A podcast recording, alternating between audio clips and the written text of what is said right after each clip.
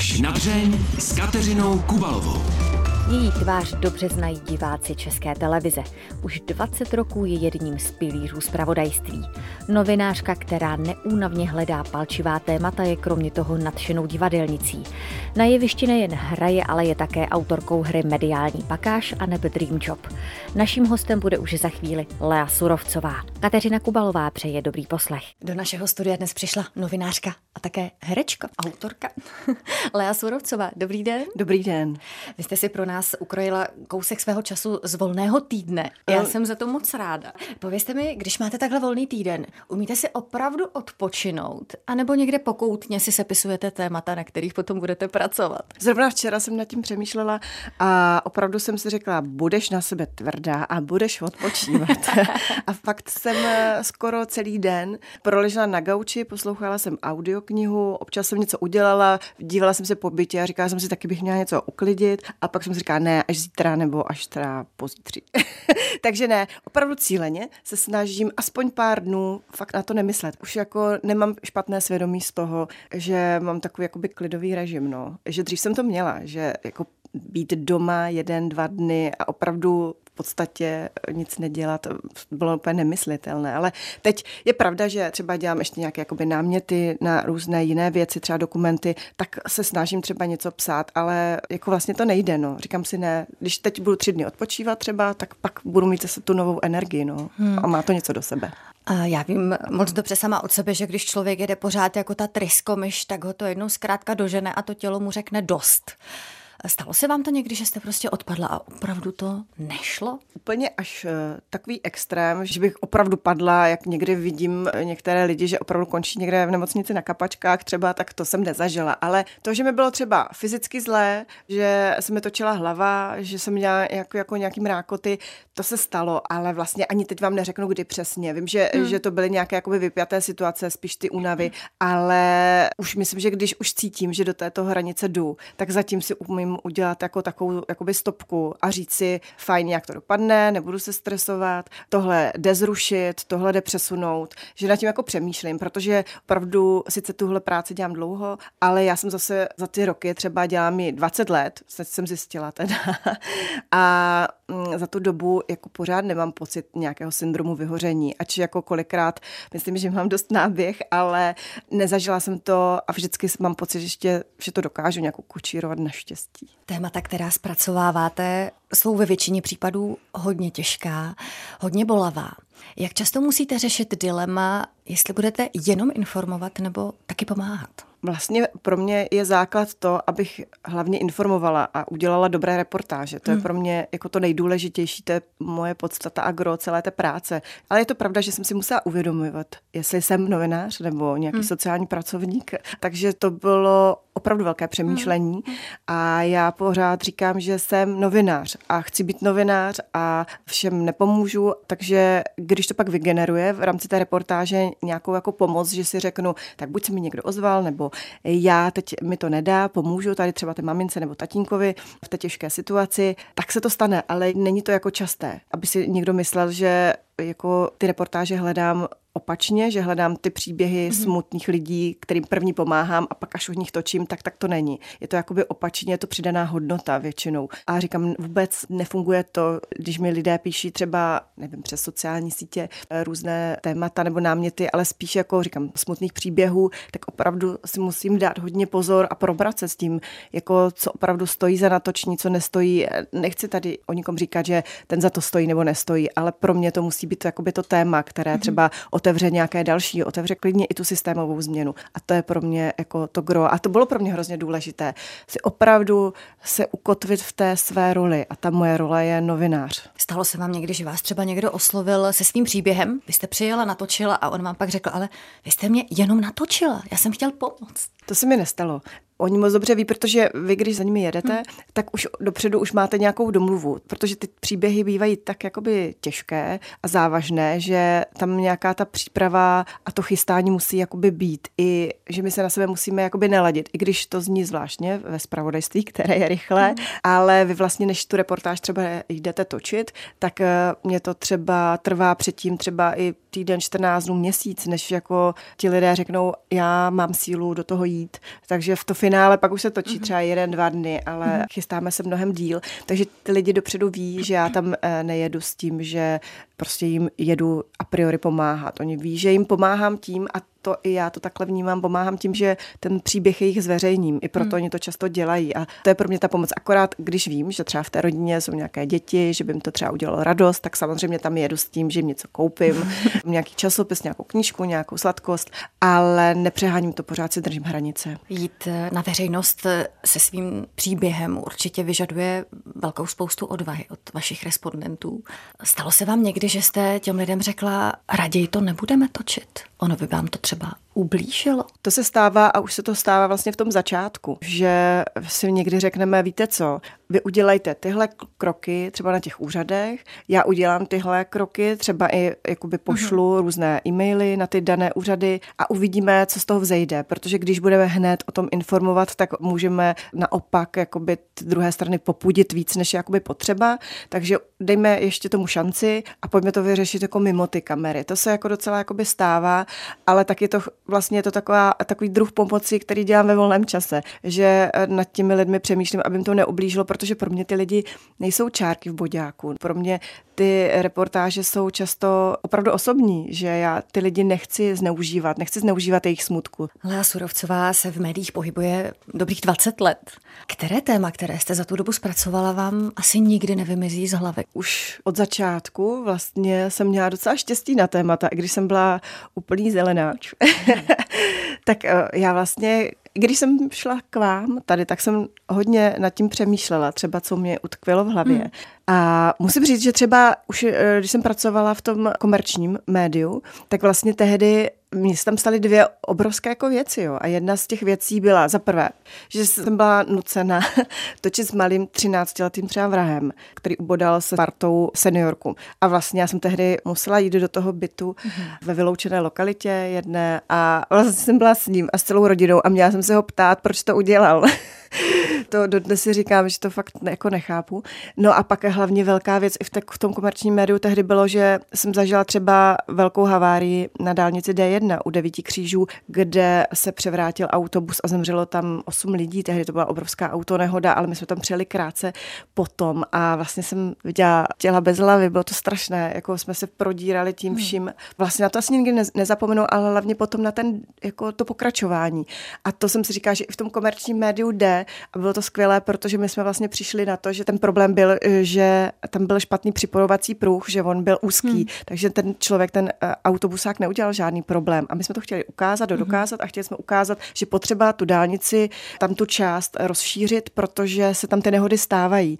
A já jsem dokonce po měsíci vrátila na tu D1 toho řidiče toho autobusu, který se pak i pokusil o sebevraždu, naštěstí se to nepodařilo. Hmm. A vlastně to se to stalo po asi 30 letech, myslím, pak mi říkali, že se to řeší vlastně už 30 let a po té době se to podařilo, že ten pruh se opravdu rozšířil. Hmm. A to mi dávalo smysl.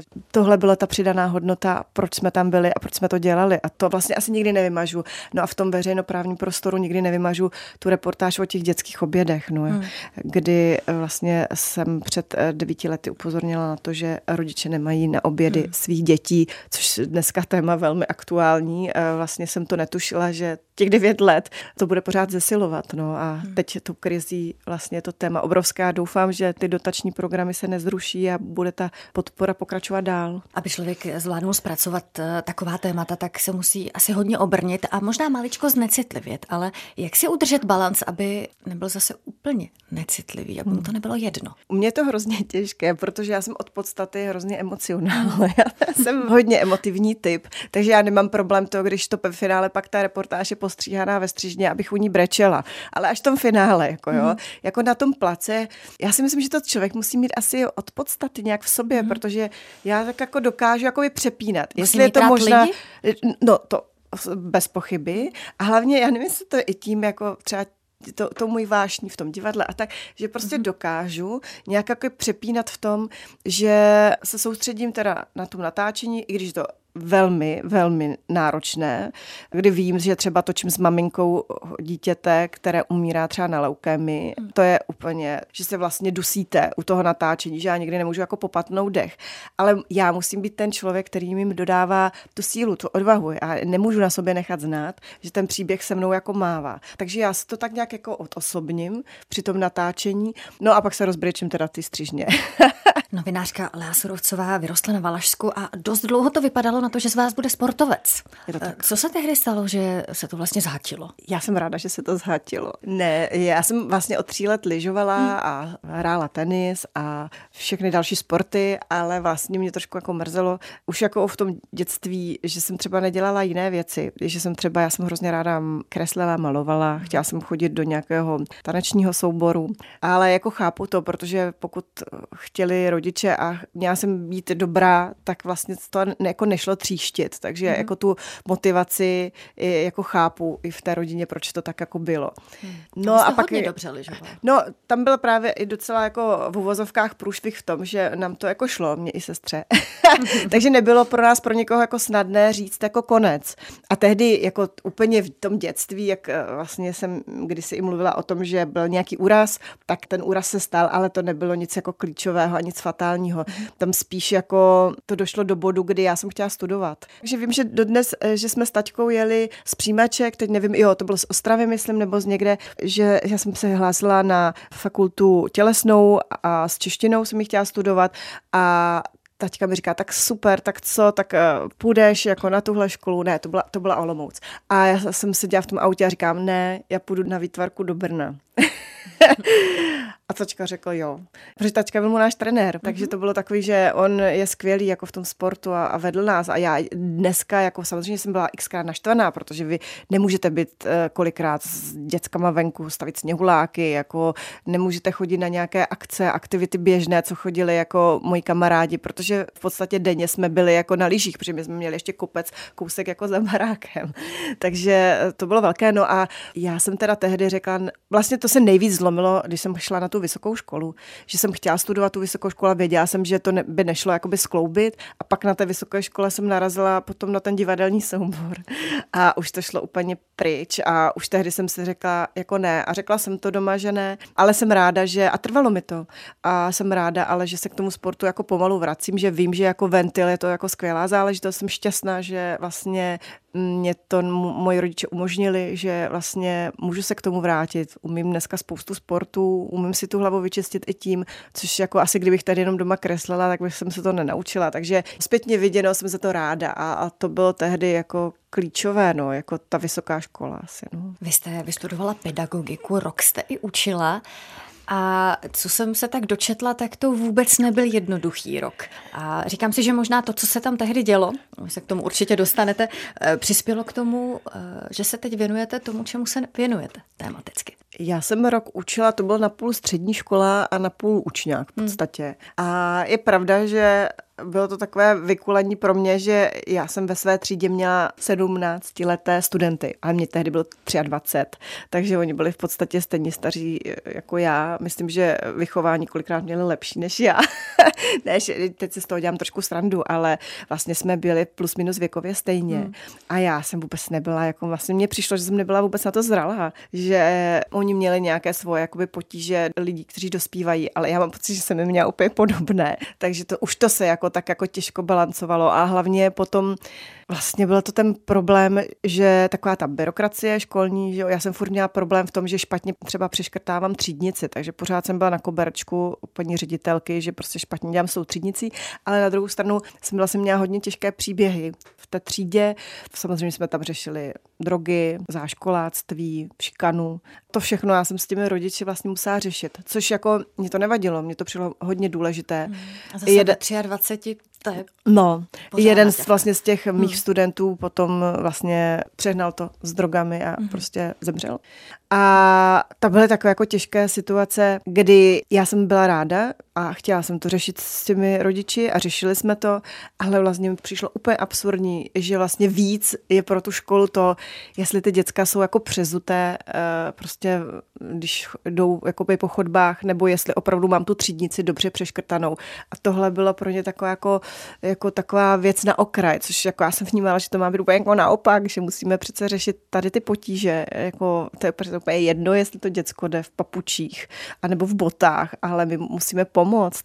Pojďme to řešit. Už tehdy jste měla nutkání o těch věcech začít mluvit a třeba i proto jste se vrhla do těch médií. Moje láska k médiím eh, vlastně sahá ještě mnohem dál. já jsem prostě, když jsem byla malinká, tak já jsem hrozně chtěla být hlasatelka České televize. Takže to už byly takové moje jakoby sny. Ale nikdy jsem se jako potom nešla, že bych třeba studovala žurnalistiku. Pak se to vlastně objevilo až ten rok, když jsem eh, vlastně byla v té škole a byla jsem nešťastná, hrozně nešťastná. A vlastně jsem tehdy začala chodit na nějaké, jakoby jsem si vzpomněla to dětství a začala jsem chodit na nějaké konkurzy do různých jakoby regionálních televizí a to bylo jako výborné, jak jsem byla fakt naivní, obrovsky, že jsem si myslela, že mě projde cokoliv. protože jsem neuměla vůbec nic. Ale pak to nějak tady vyšlo. A musím říct, že pravda, že když jsem pak přišla potom hlavně do té veřejnoprávní televize v Brně tehdy, tak vlastně jsem ty témata už začala pomalu mm. otevírat. Že si to jako nemyslím, že to bylo cílené, ale asi to ve mně bylo, že ta inspirace jako tam byla obrovská. Třeba i moje kamarádka z divadla, ta pomáhala lidem bezdomova v armádě spásy. Já myslím, že tam mě třeba mm. taky hodně ovlivnila, když jsme seděli v té šatně a povídali jsme si o tom. Tak si myslím, že to byly takové střípky, které vlastně mě v té hlavě utkvěly už tehdy v tom Brně, než jsem ještě vlastně tu novinařinu začala pořádně dělat a přišlo mi to, že to jako mi dává obrovský smysl a začala jsem se potom pídit a otvírat to a přivádět pak třeba do pořadu před půlnocí na české televizi. Podle mě eh, lidi a témata, o kterých se taky tehdy moc nemluvilo. Jste několikrát zmínila divadlo. Mě by docela zajímalo, co vlastně na tom jevišti hledáte. Mě to divadlo prostě voní. Pro mě je to úplně fascinující svět a vždycky jako byl, jako od dětství. Já jsem měla ráda loutky, já jsem, i vlastně se mi to propoje s tím výtvarným uměním, že, že pořád jsem si něco jako kresla, nějaký postavičky, pořád jsem si u toho přemýšlela, jako nějaký příběhy vymýšlela. A když jsem jela někdy do divadla v rámci školy, tak já jsem byla fascinovaná. A já to mám dodnes. Jako pro mě je to jenom fascinace tím jako samotným prostorem, to vůní toho všeho. I tím chováním, jako třeba těch lidí, že je to takový kolikrát jako otevřený, jakože pro mě je to vlastně jako krásný svět, ale vlastně zase, když jako v něm jako funguju už jako delší dobu, tak vlastně na druhou stranu jsem ráda, jak to mám, že vlastně ta moje práce je taková, jakou mám, že jsem jako novinář a že tohle vlastně mám to štěstí, že to můžu dělat ve svém volném čase, anebo se tomu přizpůsobit a brát si třeba dovolenou, abych mohla na nějaké zkoušky nebo mít představení, nebo udělat svou vlastní divadelní hru.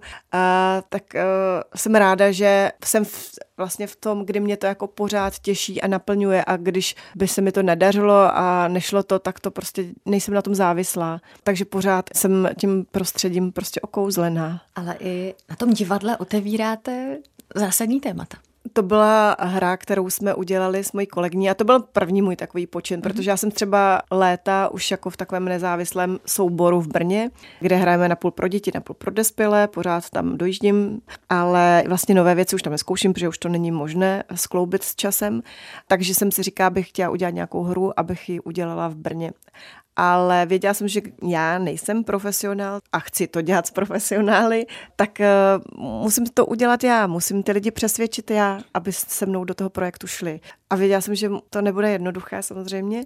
A tehdy mě jednou napadlo, když jsem jezdila na řadu těch demonstrací, že ty lidi mají jako velmi zkreslené informace o tom, jak novináři fungují. A vůbec jsme se v kanceláři tuhle bavili, že vznikají filmy, seriály o novinářích a že to vlastně vždycky hrozně blbý.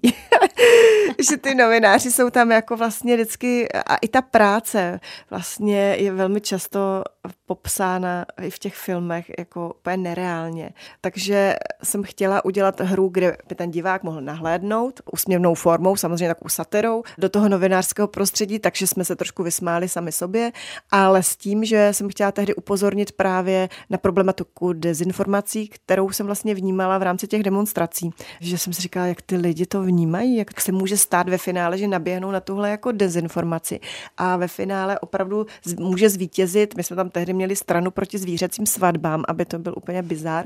A že se ale může stát, že opravdu tahle strana může zvítězit, protože když se sešikou všechny tady ty dezinformátoři a všechny ty fake profily, tak prostě dnes už je možné jako fakt Takové cokoliv. trošku divadelní vrtěti psem. A přesně, ale takhle to úplně přesně bylo, no. Takže na tom jsme to chtěli udělat a udělali a myslím, že se to plus minus jako podařilo. Měla jsem z toho obrovskou radost a pak jsme to jako vlastně ještě posunuli o to, že to představení mělo třeba hodinu, hmm. ale my jsme potom jako vždycky si pozvali nějaké jakoby fakt renomované novináře české, třeba Janka Kroupu, Honzu Moláčka, Danču Pisařovicovou, hmm. Noru Fredrichovou a vždycky vlastně po tom představení byla třeba hodinu debata s tím člověkem, že to publikum se mohlo mhm. ptát, hmm. tak eh, to mi přišlo na tom jako skvělé. No a pak nám to ukončil covid.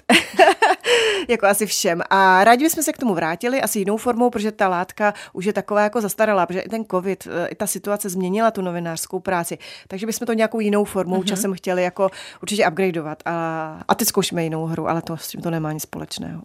Vy mi netvrďte, že někdy odpočívat. Jo, jde to. Někdy v roce 2013 jste měla v jednom rozhovoru za úkol se sama charakterizovat a řekla jste následující. Dlouhovlasá, svobodná, bezdětná, věková kategorie 30 plus, pořád v letu, občas hubatá, optimistická, pracovitá, živel, nepraktická, prý vtipná, není to se mnou jednoduché. Tak jak jsem vás tady teď tak eh, poslouchala, tak bych řekla, že to víceméně platí pořád. Juda, kde jste to našla? To je teda neskutečné, vy jste se ta připravila parádně. No a když tak slyším jedno slovo po druhém, tak to jsem se jako dobře popsala, hmm. protože já bych tam asi zatím, je teda smutné, že od roku 2013 jsem nezměnila ani tu kolonku bezdětná, to je jako fakt smutné, ale jo, a svobodná. ale no, je to všechno platí. Je to jako těžká disciplína se mnou fungovat. Možná bych ještě zůstala chvilku u té bezdětnosti, jak jsme si na začátku povídali, jak jste pořád v letu a neustále něco děláte. Nikdy jste nechtěla to třeba na tu chviličku pověsit na hřebík a dát si pauzu? A... Ne. Teď dokonce jsem byla v kyně s mojí kamarádkou, kde mě trošku zamrzelo třeba věc, kdy jsme úplně náhodou, úplně u něčeho jenom mimo děk narazili na to, že vlastně ona říká, no a ten člověk to dělá jenom proto, protože to je jeho unik, protože nemá ten soukromý život. A já jsem říkala, tomu mluvíš jako o mně? A ona, no vlastně tak trochu jo. Já jsem říkala, to není pravda. To takhle jako není. Jako to, že prostě nemám děti, nemám rodinu. A, a to, co dělám, že dělám tak, jak dělám, hmm. jako to s tím vůbec jako nesouvisí. Jako je pravda, že asi kdybych tu rodinu měla a měla ty děti, tak asi bych to tolik nestihla. to je pravda. Ale já si tím nic nekompenzuju. Jakože hmm. já jsem opravdu tu potřebu zatím neměla, ale je to tím, že já jsem asi ani nenašla partnera, jako s kterým bych to takhle měla jako já, já si myslím, že jak jsem říkala na začátku, že jsem emocionál, tak já si myslím, že kdyby se to stalo a kdybych jako potkala někoho a potkali jsme se vzájemně, kdyby si to sedlo, že bychom ty děti chtěli mít a chtěla bych jako mít tu rodinu a chtěl by se mě někdo vzít a já jeho, tak eh, jako jo, asi jo a vůbec bych asi možná nad tím ani nepřemýšlela, ale takhle, když jako to není, tak jsem nad tím jako nikdy vlastně, nikdy jsem si to neřekla, je, tak já bych tady chtěla jít na motorskou, tak já teď udělám pro to všechno, abych se teď dala tady tři roky prostě nebyla v práci, ale byla hlavně s dětma ne, nikdy jsem vlastně ani přeto nebyla jako postavená a ani nikdy, ale je pravda, že nikdy mě to ani vlastně nějak jako netrápilo. Hmm. Jakože já mám děti hrozně ráda, často o nich točím, mám svou skvělou, krásnou malou neteř, jako miluju děti, ale prostě si říkám, že třeba mi to ten osud jako takhle hraje schválně, že mám pomáhat a investovat tu energii do jiného, než jako do svých vlastních dětí, ale tak třeba ještě se něco stane, třeba za dva roky, za tři, nevím. Pak už se asi nic nestane, jako kvůli věku, ale nevím, já to tak nechávám jako být, ale nemám ráda, když mě do toho někdo tlačí stylem, že to všechno, co dělám, je proto, protože nemám hmm. děti a nemám rodinu. Já jsem na to úplně alergická a vlastně mi to Je pravda, že jsem už několikrát zaznamenala právě takové komentáře třeba na sociálních sítích no. na vaši adresu a nejen takové dost uh, ošklivé hejty když to řeknu takhle, takhle eufemisticky. Jak se s tímhle vyrovnáváte? Zrovna teď jedu s tím, že takový ošklivé hejty řeším teď asi týden. Jako jedny opravdu echt hnusný jsem zažila, když jsem si dovolila říct, že i dětí se týká covid. A potom jsem teda slízla hodně velký hejty a tři dny jsem fakt jako lapala po dechu. Ale vyrovnávám, no nic, jako neřeším to, s kým si to chci probrat a na kom mi fakt jako záleží a vím, že třeba se tou problematikou hodně zabývá a chce si o tom odpovědět a chce si o tom říct jako ne nějak hystericky, tak jsem tomu otevřená a milé ráda a ráda a ráda si poslechnu, ale když mi někdo prostě nadává, tak vůbec nehodlám vůbec ani reagovat. V pohodě, jako to už je dobrý. Jaký velký pracovní cíl teď máte před sebou? Já vlastně jsem si říkala, že jsem možná šťastná v tom, že to všechno, co se děje dál a navíc, je vlastně přidaná hodnota, protože pro mě bylo hrozně důležité, i vlastně díky té škole jsem si to uvědomila, kde jsem učila, že je důležité, abych dělala něco, co mě naplňuje a co mě baví. A to já dělám a mám a ten rank, jaký ho mám, tak prostě jsem v tom šťastná. A to je pro mě alfa omega všeho, takže já nemám žádný jakoby cíle. Teď, že bych chtěla třeba řídit českou televizi. Ale všechno, co jakoby navíc je přidaná hodnota a těma přidanýma hodnotama je třeba, že v tuhle chvíli chystám takový časozběrný roční půlhodinový, ale jako dokument pro ČT24 o duševních potížích dětí, jak se na nich promítnul právě covid a covidová situace. A další věc je, že teď chystáme vlastně do finále námět na hodinový dokument, který by se taky točil minimálně rok a to je o ovdovělých rodičích, o takové velké skupině lidí, mladí ovdovělí rodiče s dětmi.